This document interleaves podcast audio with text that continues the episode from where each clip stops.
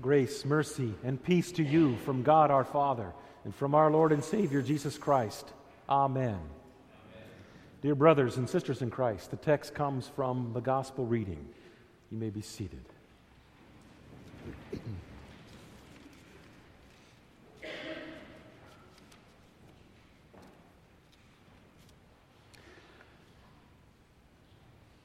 If you grew up in the church, as a little boy or little girl, you memorized bits and pieces of the Christmas story from St. Luke about the governor of Syria, about Quirinius being who that was, and Caesar Augustus issued a decree that all the world should be taxed. The shepherds hear the angels shout, Glory to God in the highest, and peace among men. That's Luke's account of Christmas, the one that you and I are the most familiar with. This morning's gospel reading, that's the Matthew account. We're very familiar with Luke, but Luke has not its fullest meaning without Matthew's account together with Luke.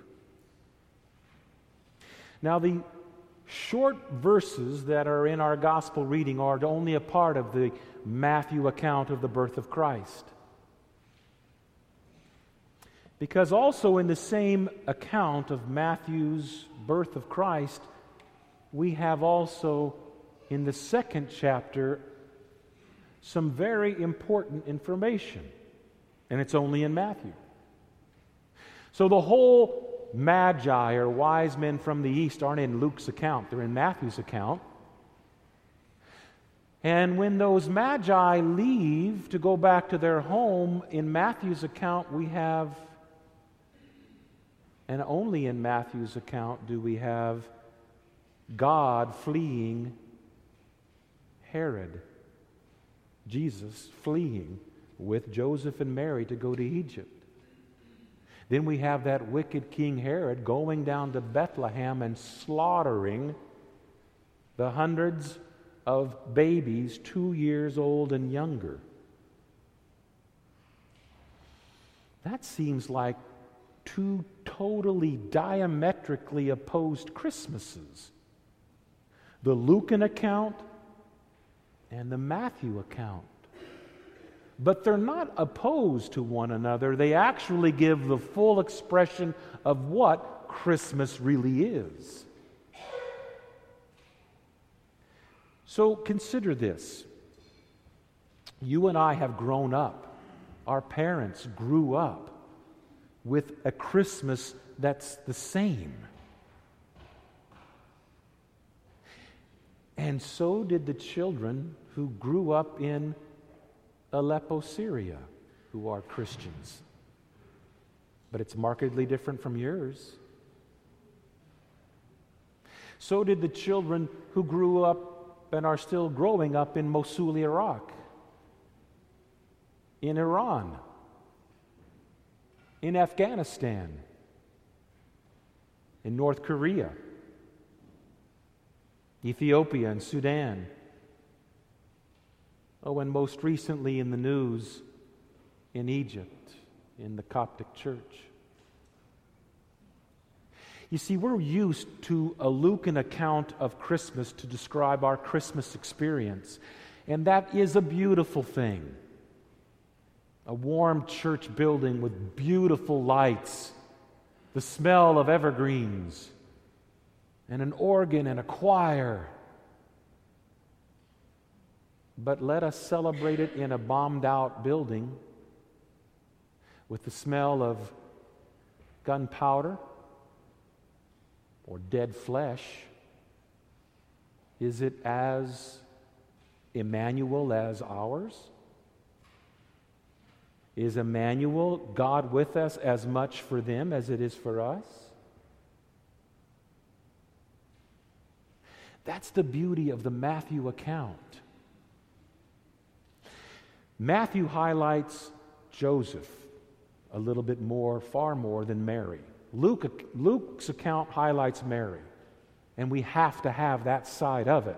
But we have to also highlight Joseph, and so Matthew chooses to do so by God's direction.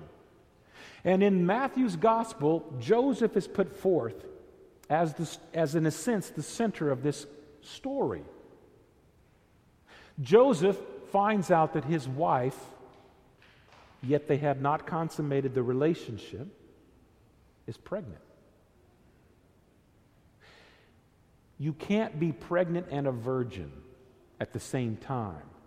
Either you are pregnant and no longer a virgin, or you're a virgin and not pregnant. But the two can't coexist. That isn't possible except with God. So Joseph thinks, okay, I've got this issue, and I'm a godly and righteous man, and I don't want to cause Mary any kind of public scandal. So I will quietly divorce her so that this will not hit the front pages of the gossip corner at the marketplace. Kind of like you and I resolve to do things to fix relationships. We do a lot of things fix relationships. And you know what? Nothing fixes relationships except one thing forgiveness. It's the only thing that lasts. We can't resolve to do anything, to fix anything, because we always break resolutions, don't we? But not our Lord. So even though he had a right intent, God does an about face with Joseph, but he does it by having an angel come to Joseph. And this is only in Matthew's gospel, where the angel comes to Joseph and says, Nope, that's not what I want you to do. I want you to marry this woman, and I want you to name him Jesus. Well, from a man who didn't even know he was going to be a father, but he's not a father, kind of Joseph's little paradox that he lives in, isn't it? He goes from realizing his wife is pregnant to now he's being told what the name and the sex of the child is. They didn't have sonograms at that time, and yet he knows the sex and the name of the child. And the child's name isn't just because of some distant relative. You know how sometimes it is naming children. We don't want to offend this side of the family, and we don't want to offend this side of the family. And he was told what to name him because his role was not as just a baby, it was a baby who would die. His name would be Jesus. And in fact, it doesn't just say his name will be Jesus to take away sins. Read it again. He shall be Jesus because he will take his people's sins away. God in that baby is claiming, You but that's a lot like what the angel told Mary. For unto you this day is going to be born in the city of David a Savior who is Christ the Lord. That's what the angel said to the shepherds, and that sounds a lot like what the angel said here. Yes, indeed. But let's step back for a moment. This happens, and now how long does it take from gestation or conception to birth? Is nine months. So for nine months, this woman is walking around the town great with child. The baby bump is the first thing that people notice, and that's when people start talking, just like you and I do too. When we see a picture of a bride in full white garb, but with a big baby bump, we start talking, don't we? So Joseph has to put up with the scandal, and so does his wife. And yet God called him to live out that life of faith with the scandal. I don't see any of you or me volunteering to live a life of scandal. In fact, we do all we can to avoid scandals. And yet, that was what Joseph was called to do to live a life of scandal. Because Joseph, yes, is Mary's husband, but Joseph isn't Jesus' father. At best, he's a guardian, a foster father. And yet he treats him as his own son. And yet he's not his son, he's his God, he's his Savior. So this scandal goes on for nine months, and then that's when we get the birth in Bethlehem. But that's not a part of the Matthew story as much, is it? The birth of Bethlehem is, but the birth isn't even discussed. It's an event that happens two years later down the pike, approximately when the Magi from the east come. Well, this gets at the very fact that this Christmas proclamation by God through this angel to Joseph, recorded by Matthew for you, is what brings Luke and Matthew together, brings us the full Christmas account. You and I are not worshiping in a bombed out shelter. You and I do not have to worry that we're going to get caught being in this place at this time. You and I don't have to worry about where we travel with a cross on our car or a cross around our neck. But your brothers and sisters in Christ around the world do. And in fact, for the first 300 years of celebrating Christmases, it was that way before Constantine accepted Christianity and the Roman Empire became a Christian empire. For 300 years, they celebrated in shadows, in darkness, in exile. A lot like the O come, O come, Emmanuel hymn, waiting for a home, for a place. The freedom that we enjoy and the privilege that we enjoy in this world fits the Luke account beautifully. We need to hear the Matthew account regularly along with the Luke account so that we realize there are only one way to look at Christmas. There is only one way through the eyes of Matthew and Luke. Now, there are many people who will have to go home to an empty house because their Christmas changed everything.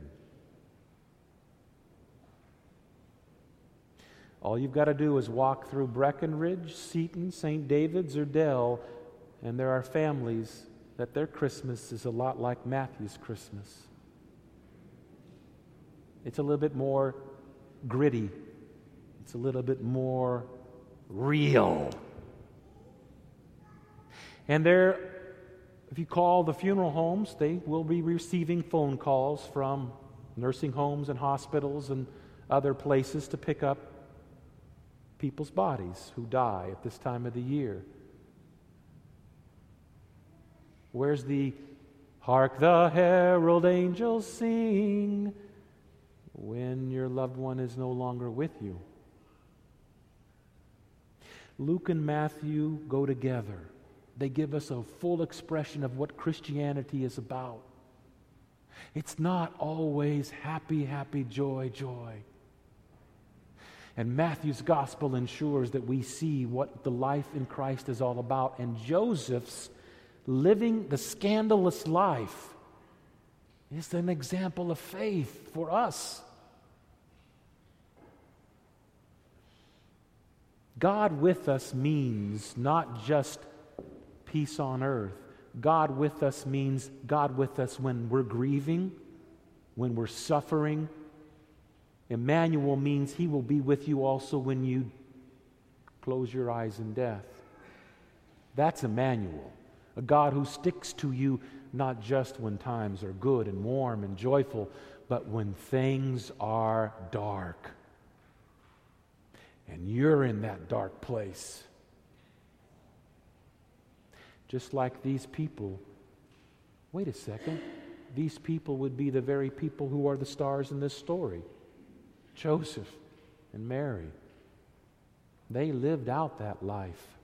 What did the prophet say to Mary? A sword will pierce your own soul as well. I guess being a mother doesn't have all the perks that it's cracked up to be, does it? And being the mother of God surely doesn't either. Being God's children means Emmanuel is with us at the best of times and at the worst of times. But here's our Bethlehem. Here's where we meet Christ in the flesh. Doesn't look like a baby, but his flesh and his blood is as much there as it was in the manger. It is as much there as it was at Mary's breast as she nursed him. And it is as much there as the body that they laid in the tomb, wrapped in the same exact cloths that they wrapped him as a baby. Fact, when you look at the icon in the back of the church of the nativity scene, Jesus is wrapped in a very unusual way. It goes all the way to his head because it is a foretaste or a picture by the artist to show that he was born to be murdered and killed, that we might always have Emmanuel with us. In the name of Jesus, who is our Emmanuel, God with us always. Amen.